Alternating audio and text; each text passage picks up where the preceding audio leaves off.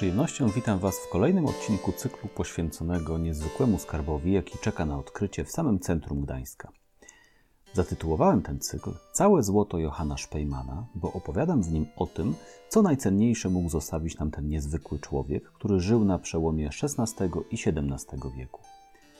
W jego biografii i spuściźnie możemy znaleźć najciekawsze motywy tamtej epoki, ale również wiele wątków ponadczasowych, dlatego gorąco zachęcam do wsłuchania się w głos z przeszłości. Głos, który ucichł i dlatego postanowiłem wypowiedzieć na nowo treści, które w swoim testamencie Johann Szpejman pozostawił potomnym. W mojej opowieści wychodzę od treści materialnych, ale są one tylko pretekstem do odkrycia prawdziwego skarbu. W tym odcinku podcastu materii poświęcimy specjalnie dużo miejsca, bo skoro pierwszy odcinek opowiadał o tym, jak to ze skarbami jest i czemu to, co na widoku może być przed nami zupełnie ukryte, drugi odcinek zaś poświęciłem historii miejsca, w którym stoi nasz skarb, to teraz trzeba opowiedzieć, jak wygląda cenne dziedzictwo, po które mamy sięgać. Mógłbym zakrzyknąć jak komentator sportowy z czasów sprzed epoki telewizji, który w relacji radiowej wołał: Jaka szkoda, że Państwo tego nie widzą. Ale na szczęście mamy dziś techniczne możliwości, aby Państwo to zobaczyli. Najbardziej zachęcam, aby wysłuchać tej opowieści stojąc na długim targu i patrząc na złotą kamienicę. Nawet jeśli w dokładnym przyjrzeniu się walorom tego budynku przeszkadzają drzewa i ogromna ilość parasoli mieszczących się tam knajpek. Ale jeżeli nie mają Państwo takiej możliwości, to zawsze można skorzystać z mojej strony internetowej dostępnej pod adresem www.patrzeimyśle.blog ukośnik złoto. Oczywiście pisane bez polskich znaków. Tam zamieściłem zdjęcia pokazujące to, co będzie treścią tej opowieści. Nie jest niczym dziwnym, że wyobrażenie sobie czegoś tak niezwykłego jak złota kamienica może sprawiać kłopot. Nawet dla mieszkańców XVII-wiecznego Gdańska kolejna patrycjuszowska rezydencja, która stanęła w prestiżowej części miasta, była jakimś ewenementem. Odbiega ona wizualnie od otaczających ją budynków, co było jak najbardziej zgodne z zamierzeniem fundatora, który choć nie budował jej jak niedalecy sąsiedzi ku zazdrości, to jednak możemy z dużym prawdopodobieństwem domniemać, że miała ona rzucać się w oczy. A kryła się za tym intencja taka, by to, co zostało umieszczone na fasadzie, stało się inspiracją dla wszystkich. Zanim jednak zanurzymy się w estetycznej i treściowej złożoności złotej kamienicy, pozostańmy na chwilę przy tym pierwszym wrażeniu, jakie pozostawia. Na wrażeniu niezwykłości. Często mówimy o czymś niezwykłym jak, jako o czymś nie z tej ziemi. I w powiedzeniu tym tkwi ziarno prawdy, a nawet nie jedno. Ale Przekaz popularny nie zajmuje się niuansami, a takim popularnym przekazem jest legenda, która powstała dawno temu. Opowieść ta opiera się właśnie na przekonaniu, że złota kamienica jest tak piękna, że nie mogła powstać na tej ziemi, że musiała zostać stworzona tam, skąd promieniuje największe piękno w naszym kręgu kulturowym, czyli w słonecznej Italii. Od wieków zatem Powtarzana jest historia, że gdański bogacz miał zlecić najlepszym włoskim mistrzom wykonanie fasady swojego domu. Po wykonaniu zlecenia, gotowe do montażu rzeźby i dekoracje, załadowano na statki i taki ciężki ładunek kamienia wyruszył w morską podróż dookoła Europy, by w końcu wylądować nad Motławą. No, ale może to żywioł, który za nic ma ludzkie zamiary i rządzi się swoimi prawami. I tym razem święty Mikołaj, czuwający nad losem żeglarzy, odwrócił wzrok od załogi zmierzającej do Gdańska. A może to Neptun postanowił zakpić zamiarów potężnego kupca? Statki natknęły się na niesprzyjające wiatry, a później sztormy miotały nimi wedle własnego uznania i zaledwie połowę, połowie z tych, którzy odbili od włoskich wybrzeży, udało się rzucić cumy w największym ówcześnie porcie na Bałtyku. Neptun zawłaszczył dla siebie najpiękniejszą część kamieniarki, która wyszła spod ręki włoskich mistrzów, a bogar z północy musiał uznać władzę mocy większych od niego. Jego dom został pozbawiony elewacji frontowej.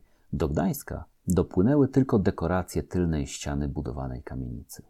Strata była wielka, ale uroda ocalonego dzieła wystarczyła, by olśnić mieszkańców Gdańska, gdy tył znalazł się na froncie.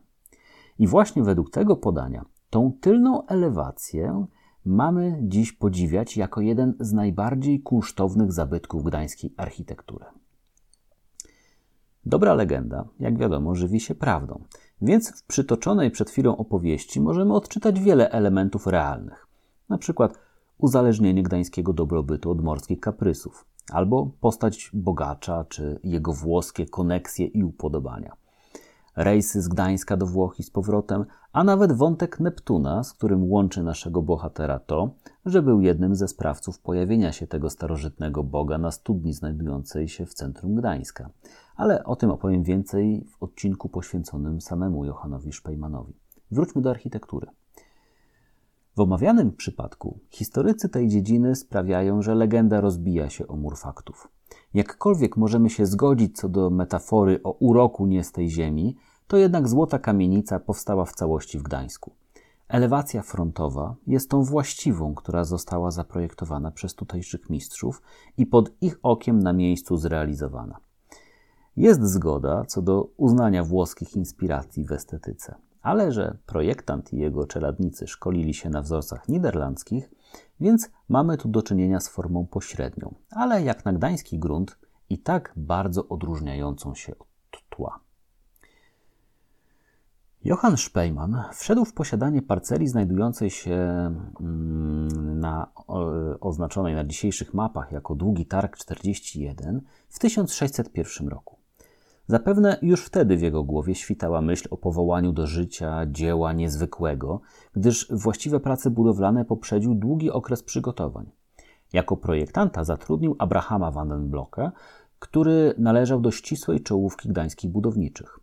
Mniej więcej w tym samym czasie, kiedy pracował przy budowie i zdobieniach Złotej Kamienicy, Vandenblocke wchodził w skład władz gdańskiego cechu rzeźbiarzy – Otrzymał urząd rzeźbiarza miasta Gdańska, a także przejął po zmarłym Antonim van Obergenie urząd budowniczego miejskiego. Vandenblocke brał udział w realizacji sztandarowych miejskich inwestycji, jak na przykład Wielki Arsenał, w którym odpowiadał za część realizacji kamieniarki. Inne jego dzieła to oprawa architektoniczno-rzeźbiarska studni Neptuna, projekt i wzniesienie bramy złotej, projekt i wykonanie nagrobka Justyny i Szymona Barów w kościele mariackim oraz przebudowa fasady południowej dworu Artusa. Wymieniam tylko część realizacji tego artysty i budowniczego, gdyż jego dorobek na terenie Gdańska i poza nim był o wiele bogatszy. Wspomniane powyżej dzieła to te, przy których miał bezpośrednią styczność z Johannem Szpejmanem, który nadzorował te inwestycje publiczne w ramach pełnienia swoich obowiązków w Miejskiej Radzie i sprawując urząd burmistrza, lub zlecał je z prywatnych funduszy, jak na przykład wspomniany okazały nagrobek swoich teściów barów. Zatrudnienie sprawdzonego i projektanta i wykonawcy odpowiadało śmiałości zamierzenia, które pełny swój kształt osiągnęło dopiero po kilkunastu latach. Niektórzy badacze przypuszczają, że przy realizacji Złotej Kamienicy brał udział również inny tuz gdańskiego budownictwa, czyli Jan Strakowski. Spod jego ręki wyszły na przykład wystrój y, ratusza Starego Miasta, e, a także istotna część gdańskich fortyfikacji. Strakowski przeszedł do historii nie tylko jako projektant, ale bardziej nawet jako przedsiębiorca budowlany, wykonawca licznych inwestycji miejskich i prywatnych. Budynek, który nas interesuje, został ukończony w 1609 roku, ale prace przy jego zdobieniach trwały jeszcze przez 9 lat. Nie sposób stwierdzić, czy zdecydował o tym stopień skomplikowania projektu, czy ingerencji inwestora, o którego udziale w tworzeniu ideowej treści dekoracji rzeźbiarskich możemy zasadnie domniemać.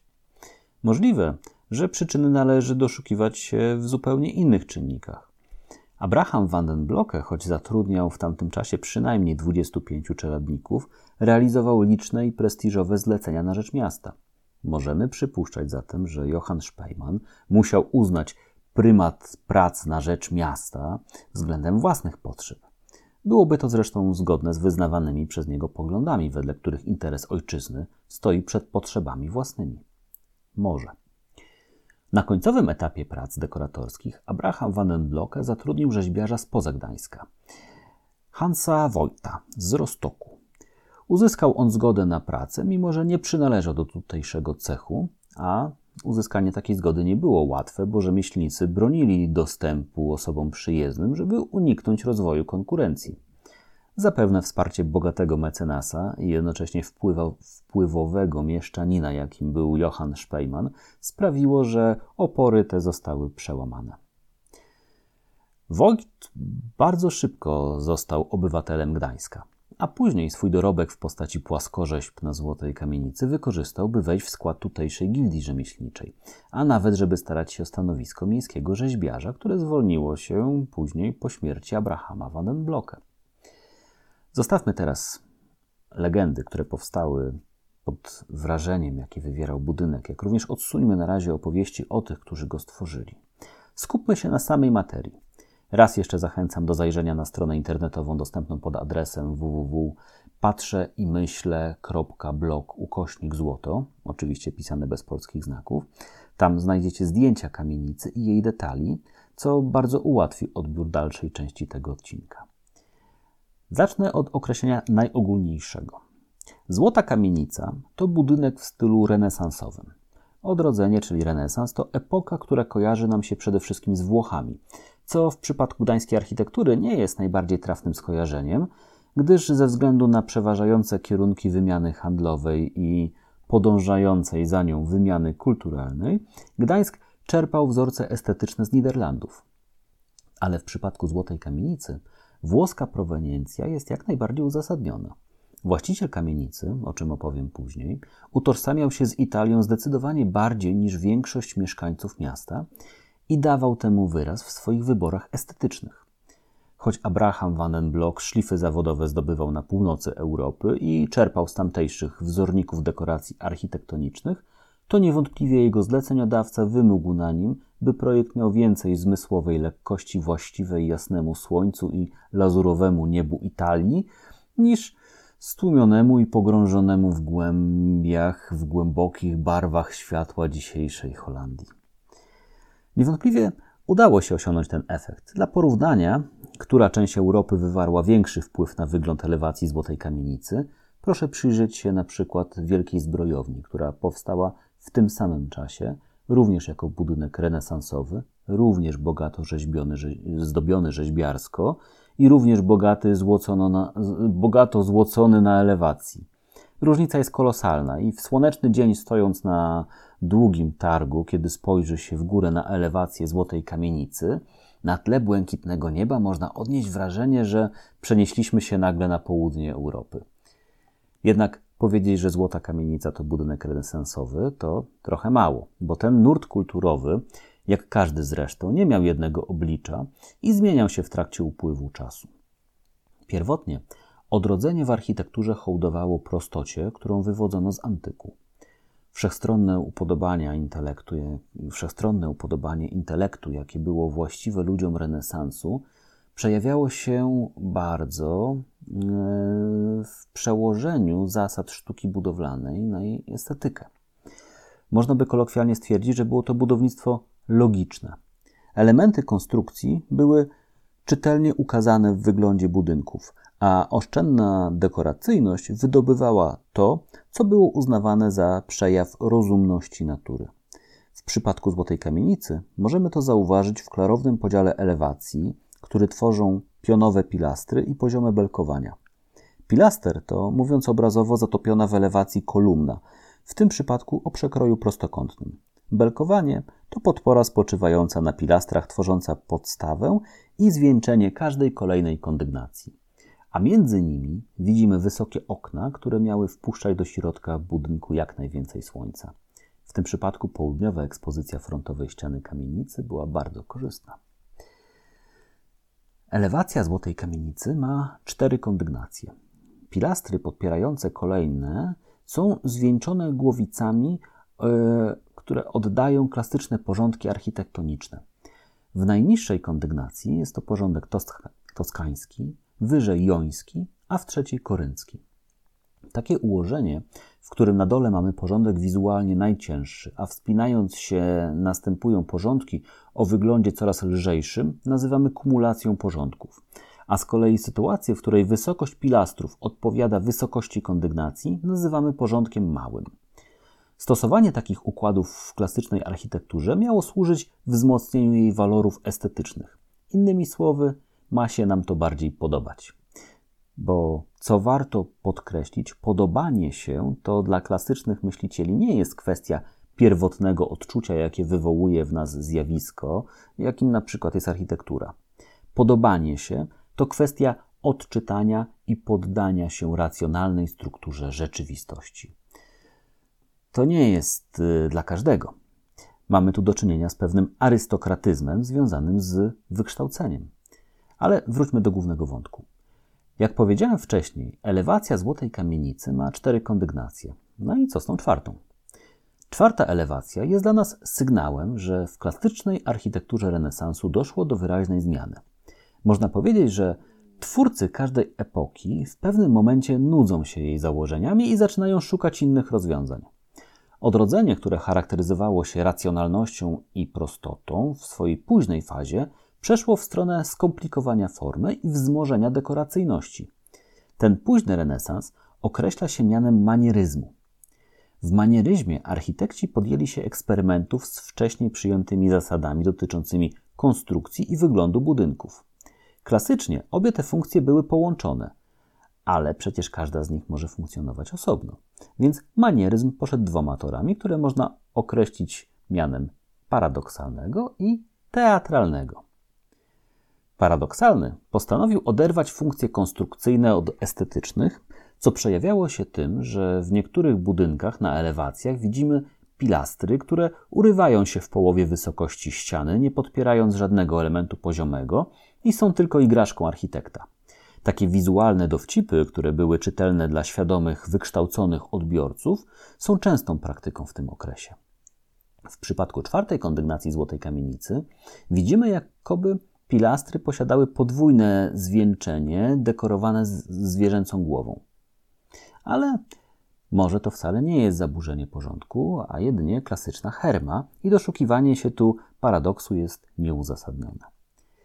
Pewnym jest natomiast wzmożenie dekoracyjności, co jest niewątpliwie efektem zastosowania manierystycznych kryteriów piękna.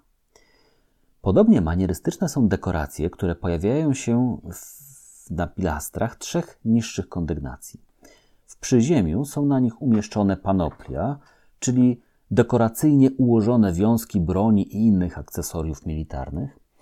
Na pilastrach kondygnacji drugiej mamy motyw winnej latorośli, a na trzeciej inny motyw roślinny.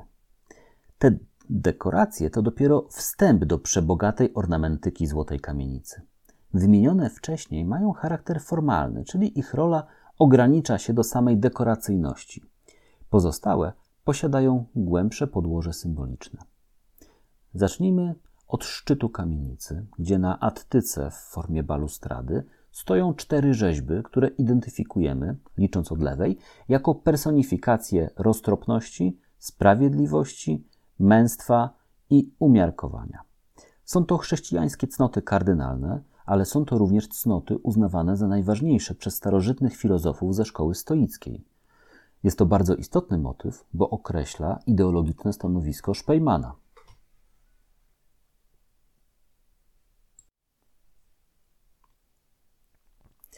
Zacznijmy od szczytu kamienicy, gdzie na attyce w formie balustrady stoją cztery rzeźby, które identyfikujemy, licząc od lewej, jako personifikacje roztropności, sprawiedliwości, męstwa i umiarkowania.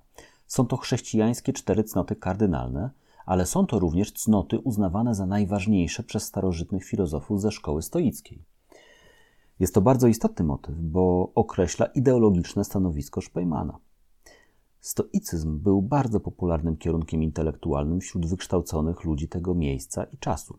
Starożytne podstawy światopoglądu podkreśla stojąca w najwyższym punkcie dachu budynku fortuna, czyli los. Fortuna, której, czy też którego bezwzględną władzę nad ludzkim życiem uznawali właśnie stoicy. Jeżeli ze szczytu budynku zsuniemy się po linii prostej w dół, nad drzwiami wejściowymi znajdziemy napis głoszący Kochaj cnotę, a cię uszczęśliwi. Zechcesz uciskać, zgniecie. Co odnosi się nie tylko do wzorca moralnego, ale również do uznania konieczności wynikającej z określonej konstrukcji świata. Można to powiązać z innym stoickim powiedzeniem autorstwa Seneki, wedle którego e, rozumnego, czyli posłusznego losowi, los prowadzi, a tego, który się przeznaczeniu sprzeciwia, ciągnie.